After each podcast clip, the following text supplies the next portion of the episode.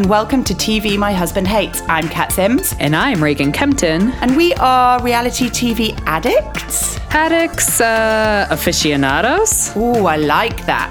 Experts. experts. Basically, we know our shit when it comes to reality TV. 100%. Hello, everybody, and welcome to another episode of TV My Husband Hates. We are back. Reagan, how are you doing?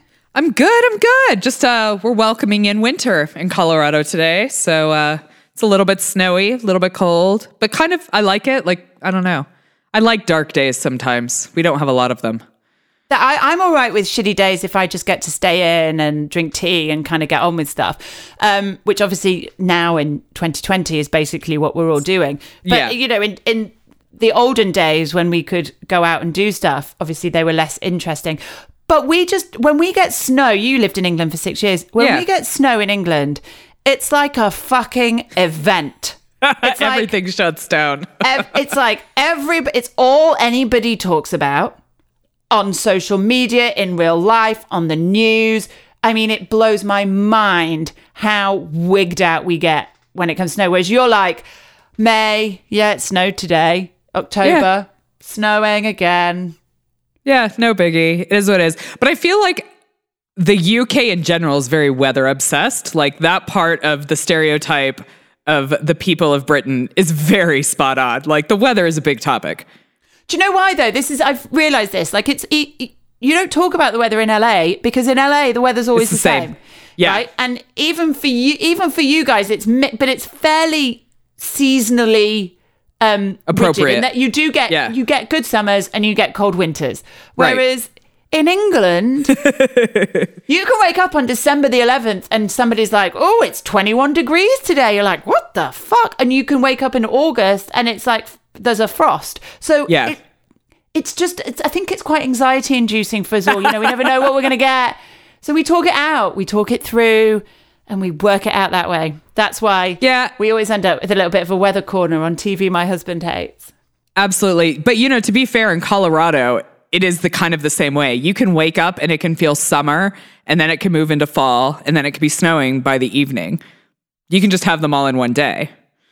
but i feel like at least you have like the extremes whereas we just have this constant middling Yeah. of That's true. shit with the occasional extreme you know That's true. it's really I mean, hot we've got a heat wave or it's really cold I remember- wigging it Yeah, I remember living in the UK and I got really tired of the rain and then I moved here and I really missed the rain. Like 'cause we don't have rainy days, like big rainy No. days. And I really miss them because they're always like for me here, they're always a day where I can just like stop doing shit and just chill out whereas I feel like when it's sunny all the time, you feel like you have to be out, you have to be doing everything and like that gets old real fast. I could never live in LA. Oh my god, I could. Lo- I'd love to live in LA, but No, um, I, I need doing, down guys? days. I, I'm just wondering how how everybody who's listening is is Yeah. feeling about our weather chat. That you know, There you go. we've deep dived into weather straight off the bat. we did. Other than that, uh, things are you know the same old, same old. We're still battling through. I don't even know what we're battling through in the UK anymore. I genuinely don't know. I don't know whether COVID's here, it's not here. I don't know what who lives where and what you can do and who you can see and who you can't. It's batshit crazy. But regardless, we are here to be doing our reality TV chat no matter what. We what. are. We are. Uh, a quick, uh, just, you know, a date to pencil in. The Real Housewives of Salt Lake City is premiering November 11th. So we've got that coming up. Next week, we are actually adding a new show to the lineup. One that I have been a diehard fan of for many seasons, but I just turned Kat onto it. And Southern Charm starts the 29th of October. So if you have not watched Southern Charm, you need to get on it. I absolutely binged six episodes, six seasons. Is it? We're going into season seven now? I binged. I think so. Yeah. I literally. I don't think I really spoke to my husband or my kids for probably about two weeks. I did it all in two weeks, and I loved it.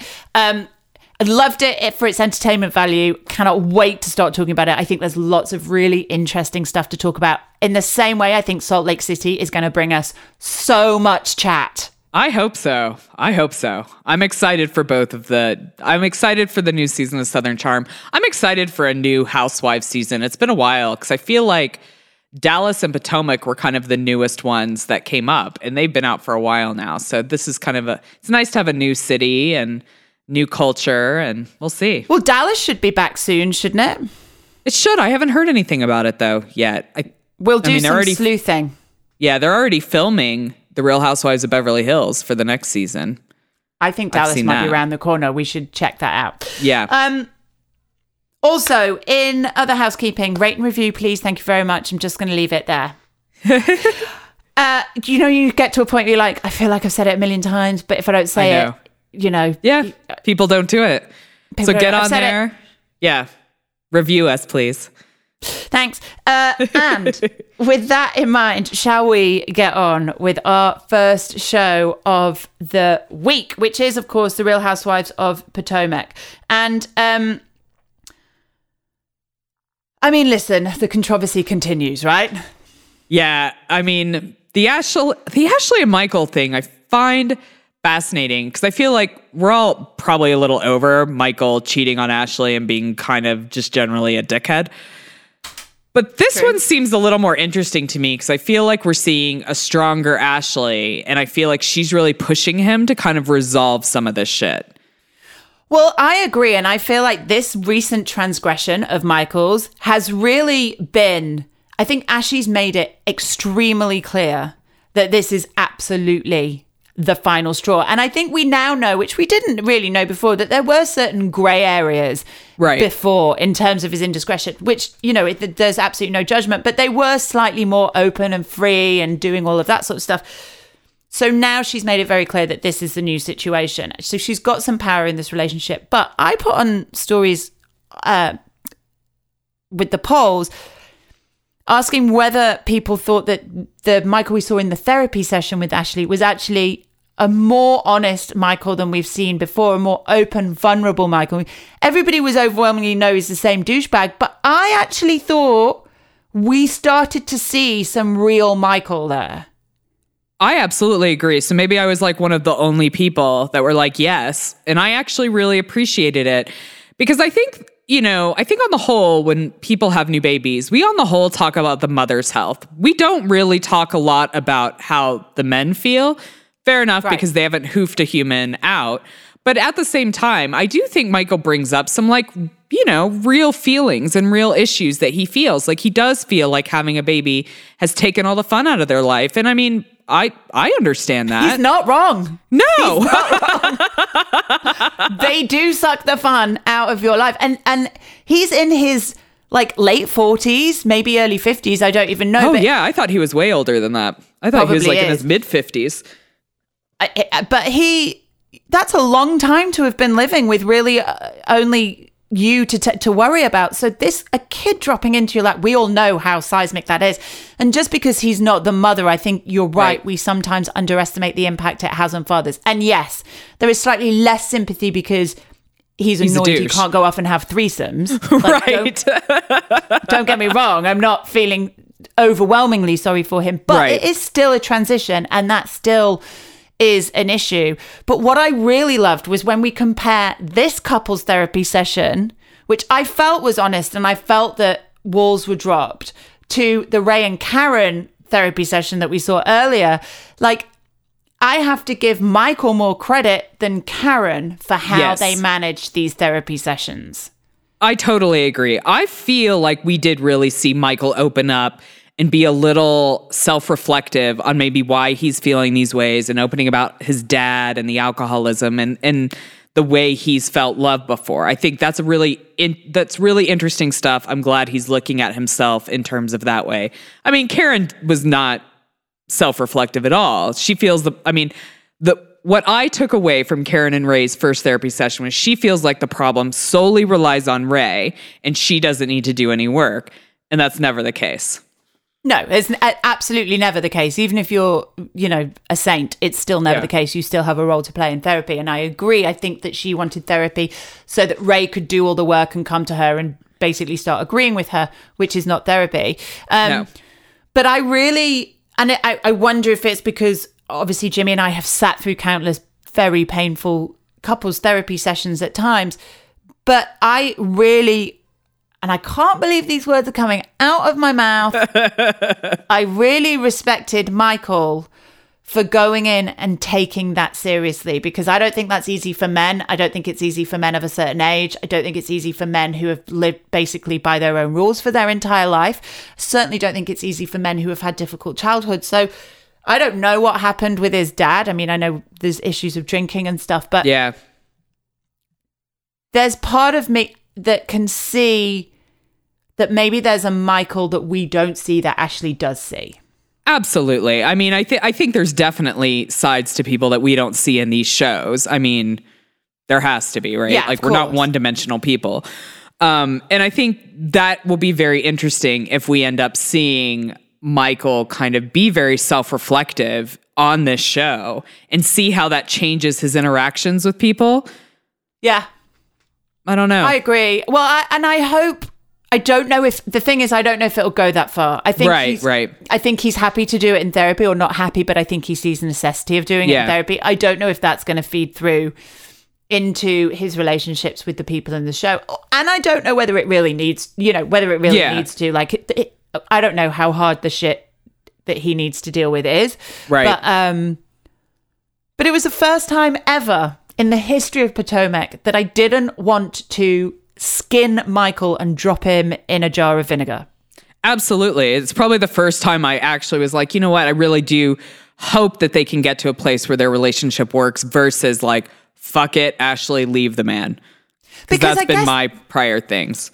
Me too. And I guess the thing is, and this is the thing I always have to keep in my mind, and I am guilty of forgetting it, is that we're not born dickheads. Right. right? Everybody who is a dickhead or who has a tendency to behave like like a dickhead every now and again, it comes from a place of pain or hurt or trauma or insecurity, right? It's something that is built into us. Yeah. You know, we're given that kind of pain and that comes out in dickhead ish ways. So I have to keep reminding myself, and I think it was a good illustration when I saw Michael that actually he's not just a through and through wanker. He is a nuanced human with a variety of different experiences and some trauma and negative shit that makes him the way that he is. Absolutely. I mean, I think dickheads are made, not born, right? Like, A hundred. so you got to deal with what makes you a dickhead versus just not being a dickhead. A hundred percent. And also, um, oh, I've done that thing where I've forgotten what I was going to say. That's all right. it all was good though. If I'm it sure it was. to me, it was. Yeah. it was. It, yeah, it was. But you'll just have to wait. Um, so I, I, I felt hopeful about this, and I also have to have empathy. I've remembered what I was going to say. The problem with being with having empathy and you know being empathetic is that you, you feel sorry for assholes as well, right? That's Right, right. that's the kind of downside to it. And I really felt sorry for Michael. Um, but his fa- I mean, Ashley's family is not, understandably, not as convinced. No, I mean, I think they're Team Ashley all the way. And I think in that situation, that's exactly what you'd expect them to be. And I think, you know, all of the shit that Michael has done, like, they're going to have to see it in actions versus like, oh, we had a great therapy session. Like, that's fantastic. But we're going to reserve judgment until we actually see some change. And Because I think her uncle says he needs to come and speak to me. And Yeah. she's like, oh, guys, like, really? And I was like, and I thought about that. I was Yeah. like, yeah, it's mortifying, but fuck me. If my if husband cheated on me, I guarantee my dad would want to have a word with him. Like, and he would deserve that. And if just suck it up and just get on with it and do the right thing. Well, because ultimately you're an entire family, right? Like Michael's actions haven't just impacted Ashley, they impact Dean, they impact Ashley, they impact her parents. Because I mean, essentially, her uncle is her father figure. Like, Yeah. they impact a lot of people. And, you know, you got to kind of sometimes just take it on the chin to like start healing, right? Like, you got to own up to your shit. As embarrassing and mortifying it is, you fucking did it. And that's Yeah. hard. But at the same time, you know, that's how you move on, right? Yeah, I feel quite hopeful, and I hope. Well, obviously, we know they're still together. Um, Yeah. she's just announced her second pregnancy, so we will see. Clearly, Michael got on board with the baby thing well enough, figured it out well enough to go for it a second Yeah. time. Yeah, yeah, we'll Or see. maybe he just suffered from what we all suffer from, which apparently is fucking amnesia, because otherwise, why the hell would we do it twice? Um, but let's move on to the other couple, the Ray and Karens of Potomac. Oh yes. Um, I feel like I'm liking Ray more and more, and not liking Karen more and more Yeah, me too. because I feel like. Go ahead. oh, sorry, I was going to say, I fi- no, you go, uh, you go ahead. I Okay. interrupted you. Um, because I feel like I feel like Ray does want to grow together, but I feel like Karen is not Karen's not meeting him halfway on this. Like I feel like Karen is not being understanding of where he's coming from and what he's feeling. He wants to be right there with her, but like it's going to take some time and I don't think she's being super sensitive to that. Like I just think she just wants him to get on board and like fucking not even deal with the shit if that makes sense. Well, it's like they're on a bridge, right? And they're at Yeah. either side of the bridge. And Ray's walked to the middle of the bridge. And all he's doing is waiting for her to walk to the middle of the Right. bridge to meet him. And she's not doing that because, like you said in, in our chat with Ashley and Michael, as far as Karen's concerned, she's right. Like, sh- she doesn't have anything to own. She hasn't been doing anything wrong. And, and listen, I can appreciate that because I've been there. And it is hard. It is, well, it is easy to focus on all the shit that the other person is doing wrong and believe and tell yourself that that is the root of the problems in your marriage. Right. Um, that's not the reality. The reality is it's both of you, and he could say exactly the same thing about me. And she has to start hearing it because I think she has a point. I do think Ray probably suffered with insecurity at her growth and her fame and all the rest of it, success.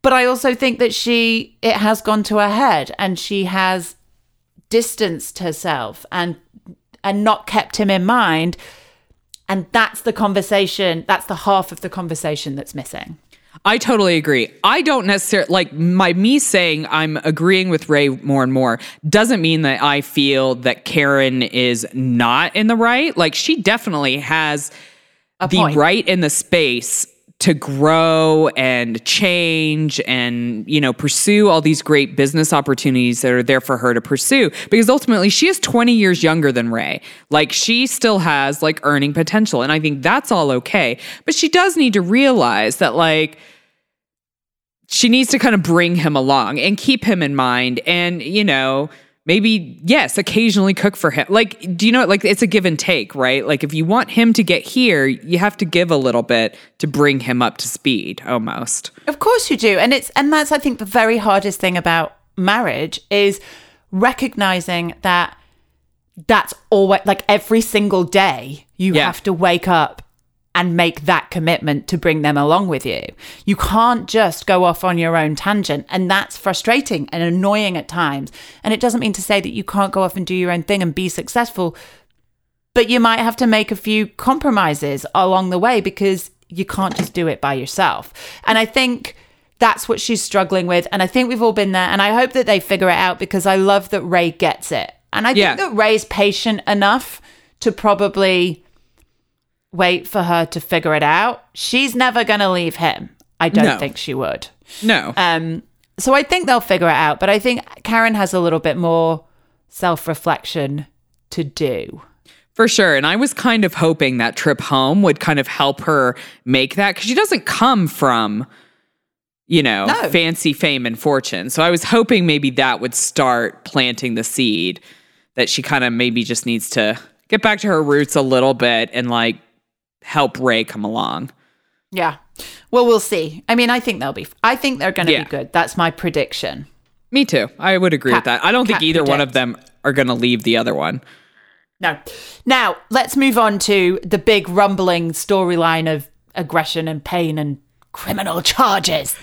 Uh, Candace Oh, versus Monique and the sip and see and all of that stuff. Yeah. So um, in this episode, we we see like confirmation that Candace has charged Monique with second degree assault, and all the ladies find out on all the blogs on their way to the sip and see because I feel like that's how everything is revealed on the Real Housewives. They always get the information right before they have an event to go to. So doesn't ever really bode well for the event. I fe- feel kind of sorry for Wendy and Eddie that it's going to happen during their sip and see, but um, Can I ask you a question about the blogs? Is there ever, Yeah. you know how they're all like, oh, Monique did this and blah, blah, blah. Does anybody ever think maybe it's the producers of the show that kind of feed some shit to the blogs too? I don't know if they're allowed to. I mean, I don't know if they're allowed to, but I Yeah. don't know if like it's a question worth. I mean, I, I don't know. I just think surely it's great for the show if loads Yeah. of blogs are talking about it. For sure. I mean, also, there are a shit ton of Real Housewife blogs out there. I mean, that really focus on the gossip of the issues and things like that, which we're not super. I mean, they're Yeah, in, really it's care. entertaining, but I, I mean, I don't read those blogs. Like, I don't have time to read those blogs. It's it's too much. We're also we're also a little bit too narcissistic. We're, we don't want to talk about other people. We want to talk about our fucking views on shit. Yeah. So I mean, I don't know. I I think I mean I don't put it past like I don't know if I think it's the producers of the show as much as like each of the housewives' little like teams. Yeah, I feel like those are the ones that put it out. yeah, I'm sure that too. I just thought it's very convenient that it happens on the way to the sip and see that they all get these.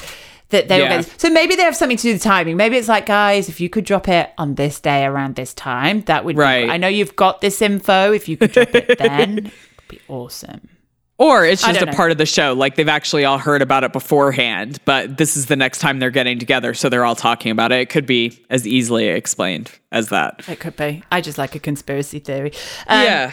I'll go get my tinfoil hat. But in the meantime, let's talk about this Candace thing because she has she has dinner with Clifton, her buddy Yeah. from university, and um, make no bones about it, Candace is pissed now.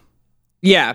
And I mean, I, I'm going to be really honest with you. I think had Monique not gone to social media and started talking all this shit about her, I think Candace would have just left it. Like, I don't think she would have pressed charges. I think there would have been a conversation, but I don't think she'd be as angry as she is now about it. But I feel like, you know, Monique is poking the bear a little bit. And so Candace kind of fights back the way she can, which is pressing charges against her.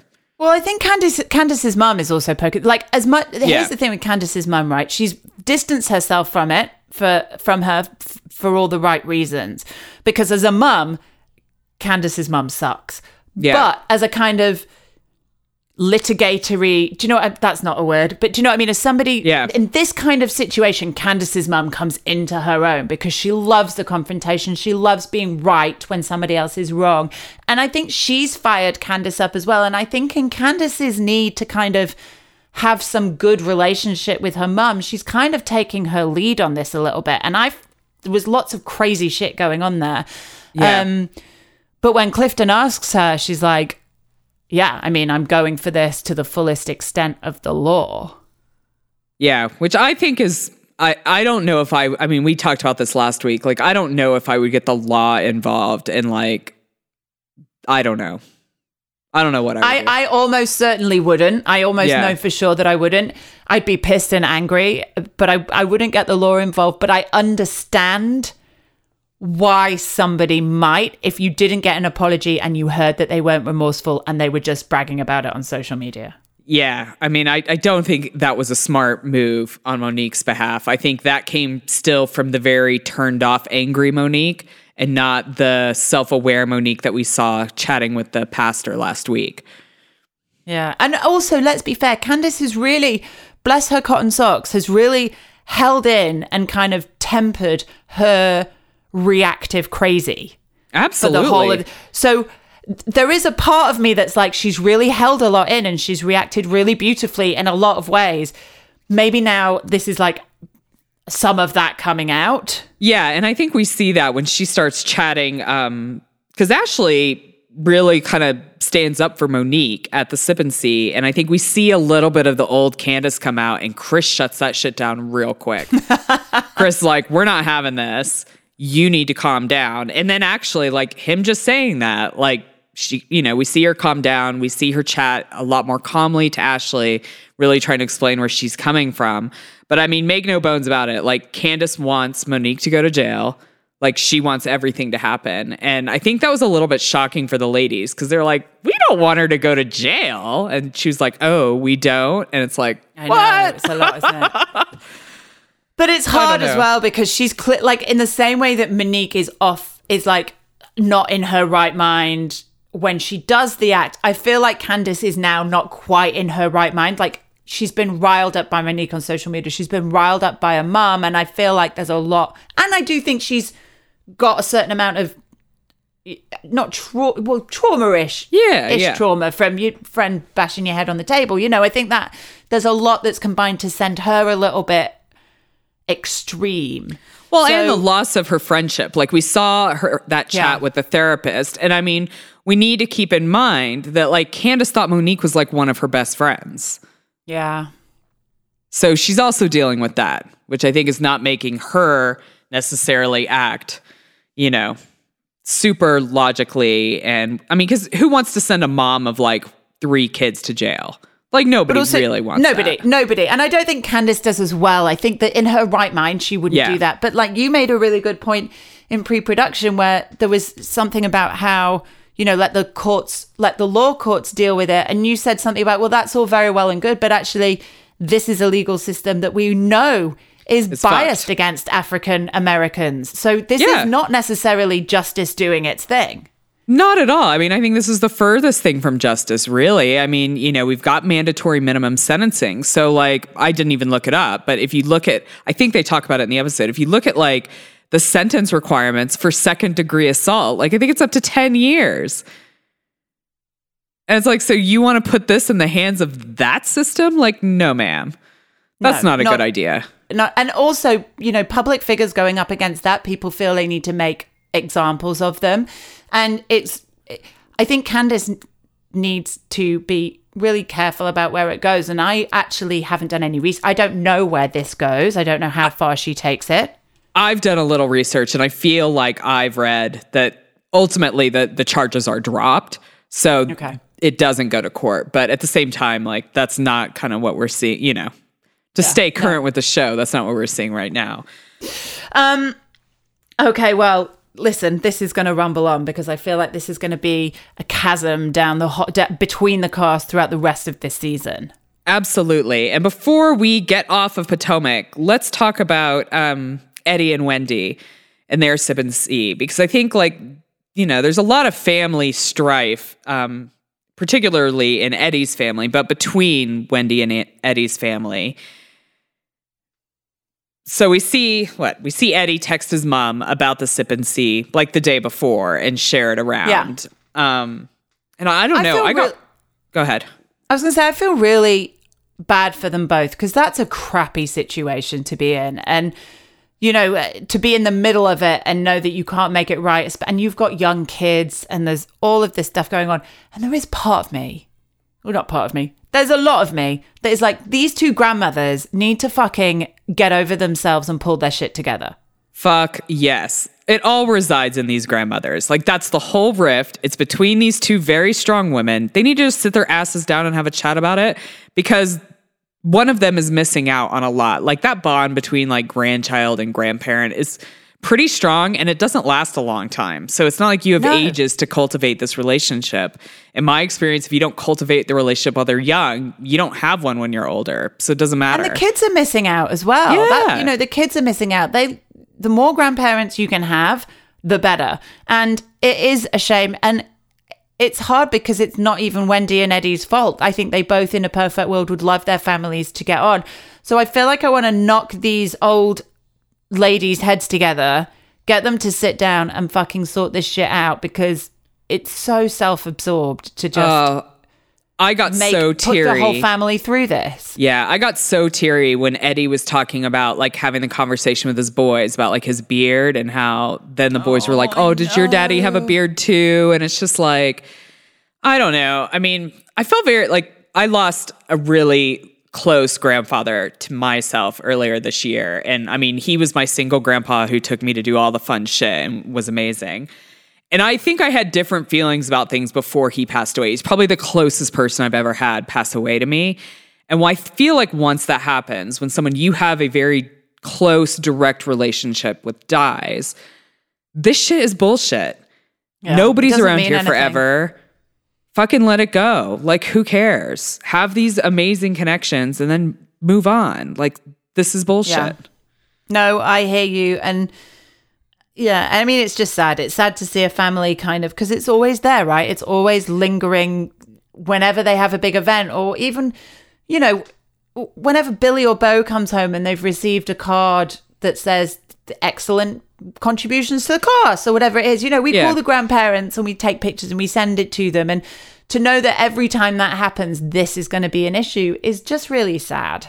Yeah, no, it it makes no sense to me. Um, my kids' relationships with their grandparents are very, very important to me, and you know, it's just one of those things. And sometimes you got to put shit aside and just Move the fuck on. yeah, move the fuck on. But anyways, unfortunately, we see that Eddie's family does not show up to the sip and see, which the whole sip and see was gorgeous. Like it's very, I found it really surprising. It's a very female centric. I feel like it's a very female centric kind of society, Space. the Nigerian culture, and um, I thought that was really cool to like bring a girl into this very empowered women's sphere. And I don't know, like No, I agree, and I think I think Wendy's a real proponent of that too. And um, yeah, I think it was I think it was cool. I just think it's a shame that not everybody was there to enjoy it. for sure. While we've got you here, we'd love to talk to you about our brand new Patreon account. Woohoo! It's all the extra content that is not only about reality TV, but all the other TV that we happen to be watching. And if that wasn't cool enough, we also give away a little bit more about ourselves. So there's lots of personal stuff on there too if you want to get to know us better. So head on over to patreon.com, search for TV My Husband Hates, and all this extra content can be yours for less than a cup of coffee. Or a glass of wine. Whatever you choose. Okay, let's get back to it. So, Orange County, second episode, tons of drama. Oh my gosh. I I was worried that I was going to miss Vicki and Tamra and that the show was going to kind of lose its edge. No, ma'am. It No, I- completely hasn't. It hasn't. And I was thinking about this while I was watching it. I was thinking, actually, it's super, super smart of producers to ditch Tamra and Vicki because they were so dominant, but also they were sucking the lifeblood out of Shannon. And it's so nice to see Shannon because, as much as their drama, they're very one dimensional as people. And Shannon isn't. Shannon has more levels and layers. So it's nice. I think removing them has meant that we are seeing all the layers of everybody left behind. For sure. I mean, I think Kelly in this episode really nails it, where she's just like, you know, it's going to be interesting to see Shannon make her own relationships with everybody, like out from under the umbrella of Vicki and Tamra. And I think she's going to have to do some explaining. She's going to have to do some atoning. But I feel like we're going to see a different Shannon. Shannon's also in a very different place in her life. Like she's happy. Her business is doing, you know, pretty well. She's funding it all on her own. And I feel like she's really hitting her stride after Yeah. being with David for so long. Yeah, I love. I have to say, I'm really happy that Shannon seems to be in a great relationship because it, she's a different human because of it. Because make no bones about it, her relationship with David was abusive and a kind of emotional and narcissist. He was a narcissist. He was one of those awfully insipid, nasty people that just kind of do this thing where it's really hard to prove that it's abuse because there's no bruises, but Right. it was damaging to watch. Oh yeah. Um, so I love seeing her in in a different place. Um, but it's really, you know, it's really Braunwyn that for me right now is a super interesting character on this show. Absolutely. I think with her sobriety, we're going to see her dealing with, I mean, a lot of the issues that people who are newly sober are going through. And I think in this episode in particular, looking at her relationship with Sean and knowing how afraid she is that she's going to lose her friends because she's not drunk, fun, happy, or, you know, like drunk, fun girl. Yeah. Who this has been who she's been her whole life. Like, I, I totally identify. I mean, I don't identify with it to the same extent, But you can empathize, yeah. absolutely. I mean, I really did as well when she said um, she was talking, she was really struggling and at home on the bed, I think, and Sean came in and she said, I hate that I've made this choice and now I'm stuck in it. And it's like, I f- like that really hit home because she wants to drink. she wants to drink. And I wondered, like, at first, I was like, maybe her doing this on TV is a really terrible idea. But actually, maybe her doing this on TV is a really good idea because it, it keeps holding her accountable Right. um, in a way that, you know, no other alcoholic has. Literally, if an alcoholic had cameras following them around all the time to make sure they weren't drinking, they probably wouldn't relapse as much. Well, Do you know what I, mean? Yeah, because I mean, you see them at that Valentine's Day dinner, and Sean's like, "If you want to drink, just have a drink." And you mm, That know, was so interesting. it was. I mean, it's so like. I find it really fascinating. I'm glad she's doing this on TV, not just for her own accountability, but I think for other people to identify with this and maybe see where some relationships are probably a little bit codependent. And I mean, I think this stuff Super codependent. I think this also has to be scary for Sean because essentially he's now going to be married to a different person. and and he interestingly he was like well partly it's my fault you know maybe it's Yeah. partly my fault and it isn't. Like it's abs- it's absolutely not his responsibility how much she drinks even if they do it together and even if he encourages her. She's still her own agent. She still has to take responsibility for that. But his codependence has meant that this has now almost scared him. It's almost held a mirror up to him. And there's an element of well if she has a problem maybe I do too because they're so connected that Yeah. he can't keep that boundary up. And so rather than support her and accept that she's different, he's like, you can have a drink if you want to, because then it takes the problem away for him. And I found this like absolutely fascinating because Sean is, is it Sean? Yeah. He's, Yeah.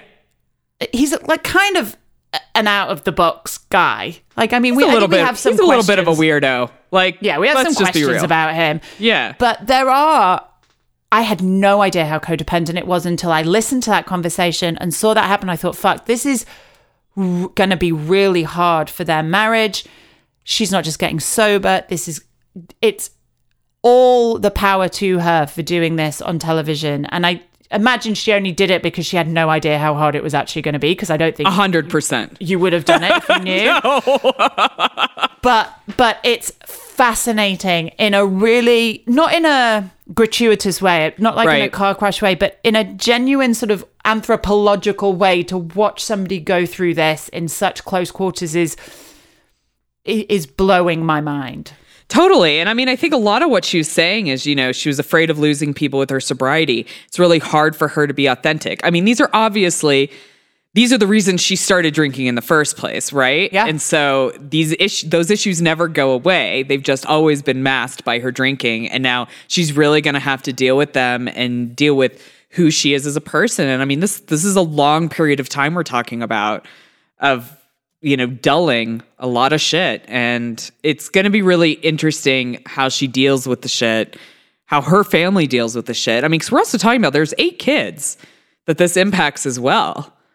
So many children. Um, it is. It's going to be really interesting, and I, I hope that they, I hope that she's in therapy. I hope that they go to therapy as a couple because, Lord knows, I hope she's not relying on her mama for some support through this. Oh my God. Can we just Dr. move on? Deb, fuck you.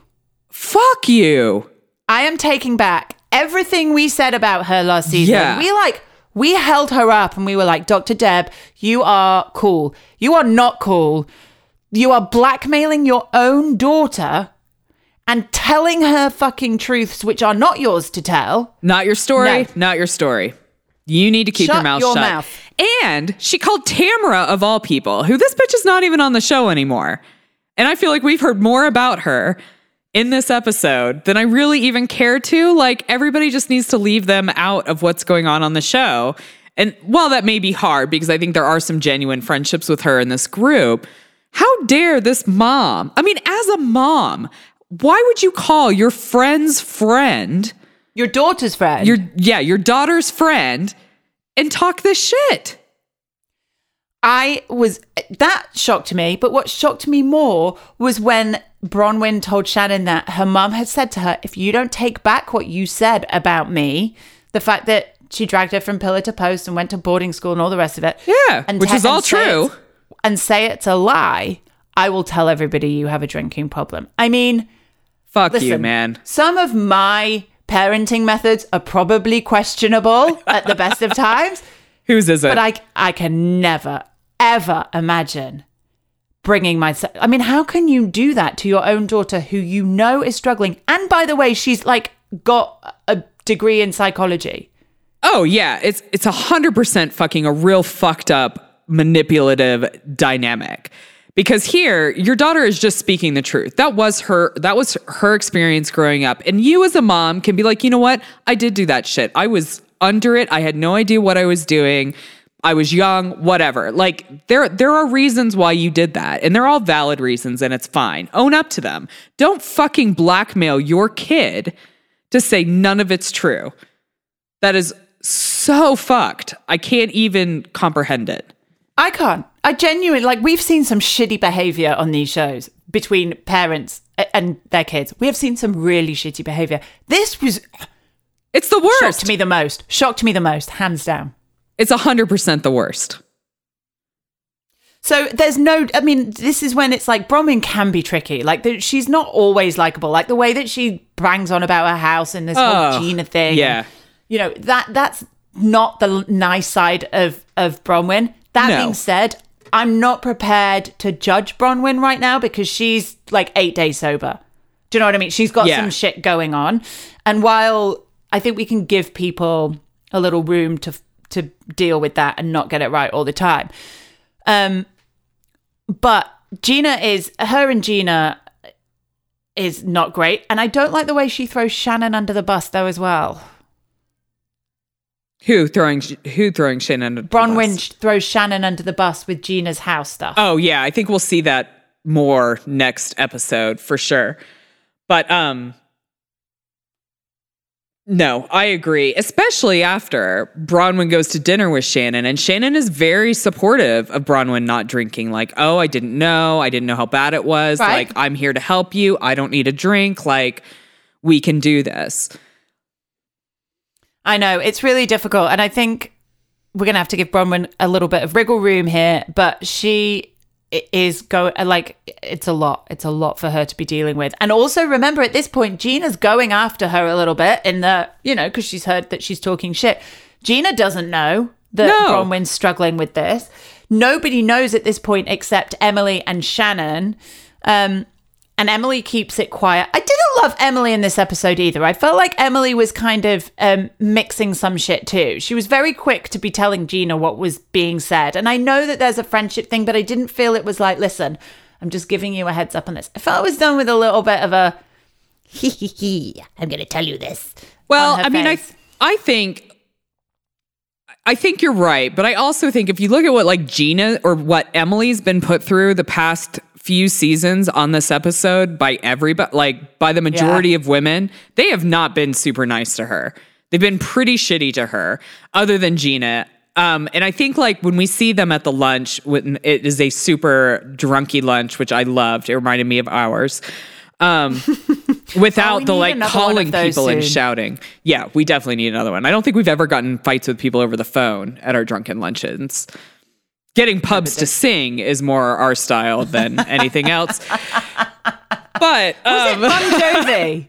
huh? That was Bon was Jovi. it Bon Jovi? Yeah. Yeah, that's that's a that was a fun time. that was the best lunch ever. But um, anyways, I, I think she probably she was a little like she was a little bit drunk, and I think things probably came out a little bit more devious than they probably would have if she was sober. But I did like Emily standing up for Gina. Like, look, she's done this on her own. She's not getting any support. Like, how dare you talk shit about her condo? Like, that's not cool. Yeah. And I did like her for standing up for Gina that way.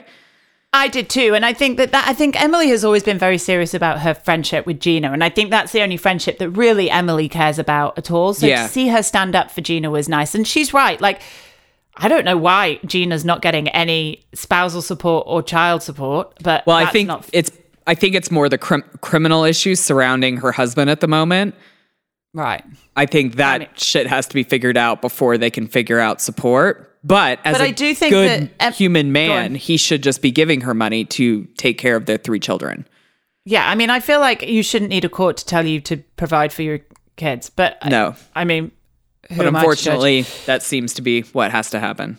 Apparently so. Uh, but I, I think that this is, I think the problem's going to happen that there's this sort of tattletaling, which as much as it is Yeah. unkind for them to do it, it's not that big of a deal that people are actually bitching about your house. Like, you know, it's No. not that big. Who cares? But this is all going to get tied up in Braunwyn's recovery and the fact that she's keeping this massive secret and really struggling. And we know it's going to explode. We're going to see it explode because I think we see Gina like say something really off, which is like, you're always sloppy and drunk. And then Yeah.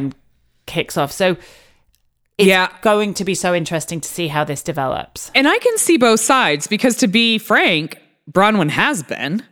Yeah. And if you don't has. know that she's now sober and in recovery, like how can you then be accountable? Do you know what I'm like? How can you be accountable for calling her out on what she is in all sense of the words? I mean, I don't know. It'll be interesting to see next week if I feel the same way about it or not. Like, obviously, I've never gone through anything like that so i don't know like how comfortable you know she obviously needs to be to share her story with people and speak her truth in some ways i feel like well if you're going to tell some you should just tell everybody in the group and that way nobody says mean shit because they wouldn't if they knew i don't know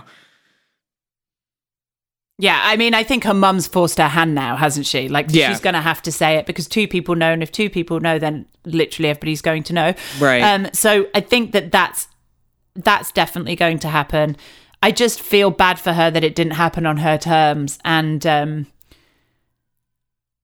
you know, God, this Yeah. has got to be pain. It's got to be painful for for her. sure i mean obviously yeah and i mean obviously she told emily on her own terms and that went really well and i think emily's a great friend because emily's not telling everybody about her being sober like emily didn't even tell gina so i mean No. like i think there's some integrity to emily that i think a lot of people don't have um and i hope when braunwyn because i feel like eventually she will tell pe- the rest of the people on the show um, I hope that it's kind of received well. I don't know. I, I I feel it might be, but we'll see. I'm excited to see it. I think it's nice to have a. St- I mean, I know it's not a storyline. I know it's her life, but I think in these kinds of shows, it's really refreshing to have a storyline that is human rather Yeah. than just fighting and throwing and all the rest of it. And you know, I'm not sure that that's that Braunwyn would feel the same way because Lord knows it's probably very difficult. But it is nice to be able to see real life struggle and it kind of doesn't matter how big the house it doesn't matter she's got 8000 feet it doesn't matter that she's got you know whatever it is we're seeing a very human side that you know money doesn't mitigate so No. it's it's, it's interesting It doesn't make you less insecure or, you know, less No. vulnerable to these issues in life. These are universal issues that Yeah. money doesn't make a difference with. um before we move on to the kardashians let's just have a quick chat about the new girl a little how are we feeling about elizabeth this week Yeah, um I like Elizabeth. I felt like Braunwyn like to Sean, obviously not to the other girls, was a little rough about her talking about her alcoholic dad. Again, she doesn't know you're struggling with alcoholism and, you know, she's just being real in who she is. So, you know, you got to take it for what it is. But I think I think Elizabeth is going to be way more interesting than I thought she was. I think you're right. I, th- I think she is going to bring a slightly different edge to the show. I mean, a slightly different edge to the show. Yeah. I'm glad that she's not just a, another shouty wife that's married to a rich man. Like, I'm excited about that. Um, so we'll see how she goes. I really warmed to her a little bit more this, because the way that she was talking about her dad is kind of the way that I would discuss that stuff. And Yeah. obviously, it was mega awkward watching because we knew. Um, yeah. but that's kind of how I would deal with it. Sort of make a joke about it and be blasé and a bit in your face about it. Right. So I really sort of warmed to her on that. But I also like to see her with her family, like see her with her niece. And like, there's definitely a very family oriented, caring side to her. I mean, 'cause they were Yeah. out for like weeks.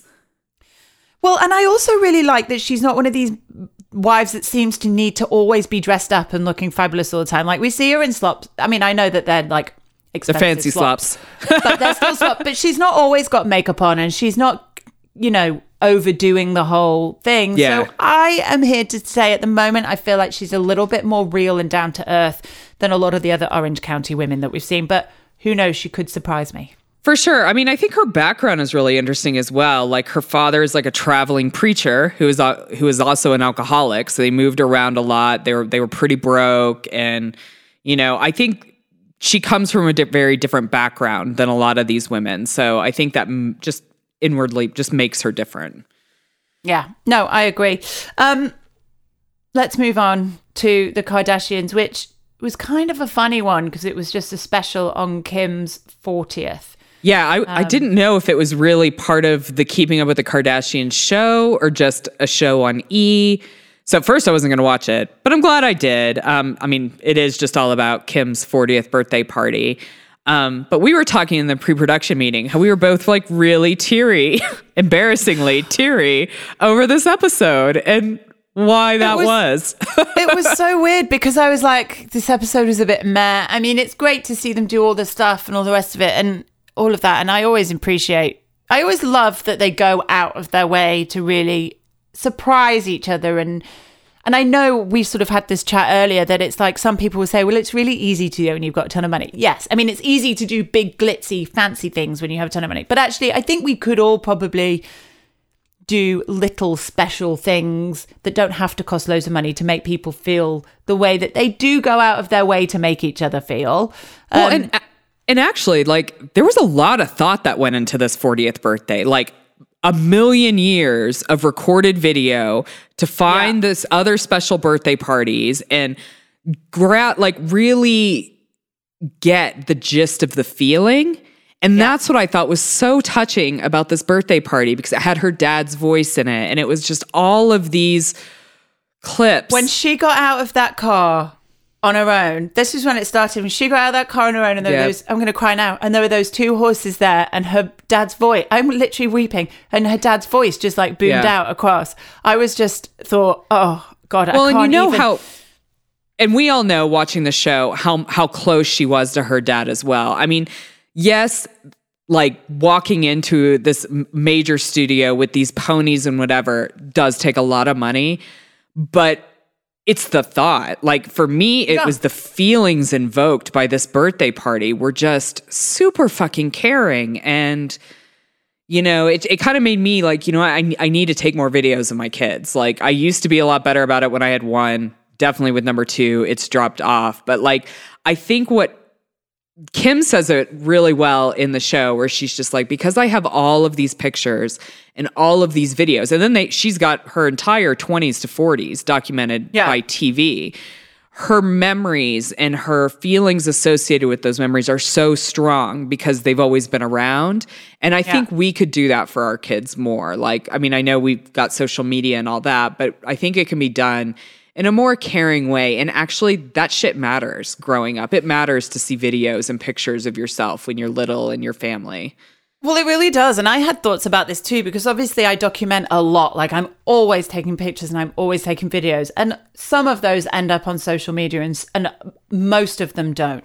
Yeah. And there was part of me that was like high fiving my bad self. And that doesn't happen very often when you're a parent. But like I was like, see, Jimmy gets really annoyed that I take all these pictures all the time, that I'm always filming the kids. But like actually, they're going to look back on that and be like, thanks, mum. Or they might not care, but they're not Yeah. going to be mad I did it. Do you know what I mean? Right.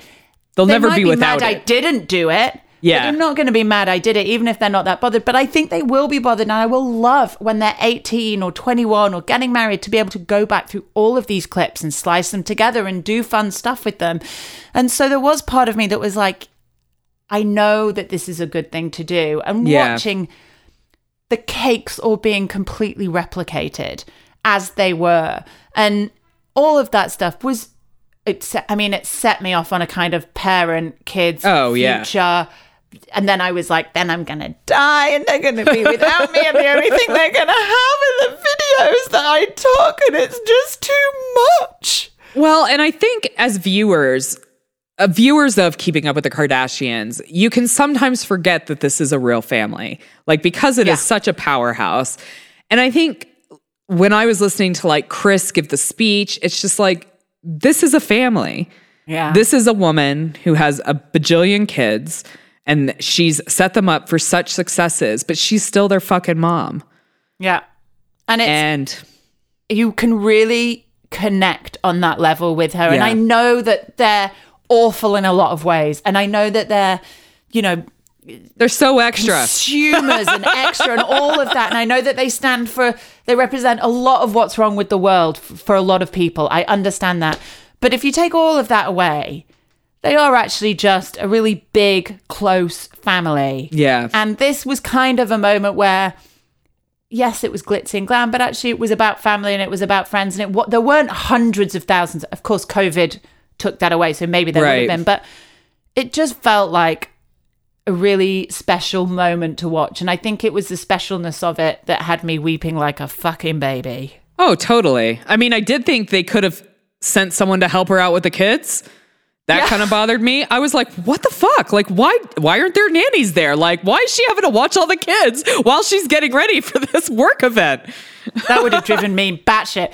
And Oh. also when she was like, Kanye wrote back, it's like, I'm just driving around. It, I didn't click that he was like making an excuse because he was actually at the party. I was like, of course Kanye's fucking driving around. Like, I would have lost my shit if my husband was like, "Oh, sorry, I just decided to take a drive." I would be like beep like all the expletives would be coming out being like i'm trying to get ready for a work thing and you're just taking a fucking drive get your ass back to the house or send somebody to watch these children so i thought mean, there was there a bit of a misstep people. there there was like Surely a, there's a enough people the people there like why couldn't somebody else watch the kids I know, but this is the thing. Like, as much as you think you hate Kim and and as much as you Yeah. think that they don't like fucking cat, I do think they're good parents, and I don't think they're the kind of parents that are like keep the kids away from me. You know, I think if they're in the house and the kids are there and they're getting ready, then they're there. And yeah anyway, it was listen, it was an episode. It was Right. fine.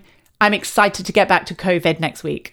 Yeah, so next week the episode I think is really focused on COVID, um, and and should be interesting because it's again it's fascinating watching where we all were at that point of the pandemic. Fascinating. Um, is that us done? That's us done, guys. I um always, as always, want to thank you for taking the time to listen to us because it does mean a lot to us. Um, you know, tell your friends, Absolutely, spread the word, yeah. do all of that. We're stuff. here. We're here We're every here. week. we are every single week, come hell or high water. So do tell everybody that we're here, share it, and um, once again, thank you very much for tuning in. And remember, Smart people watch reality TV too. Bye bye. bye. Please subscribe, rate, and review TV My Husband Hates wherever you listen to your podcasts. You can also follow us on Facebook and Instagram at TV My Husband Hates and join the Facebook group to keep the conversation going when the podcast ends. If Twitter's your thing, you'll find us at TV Husbands Hate. Theme music and production for TV My Husband Hates by Jimmy Sims.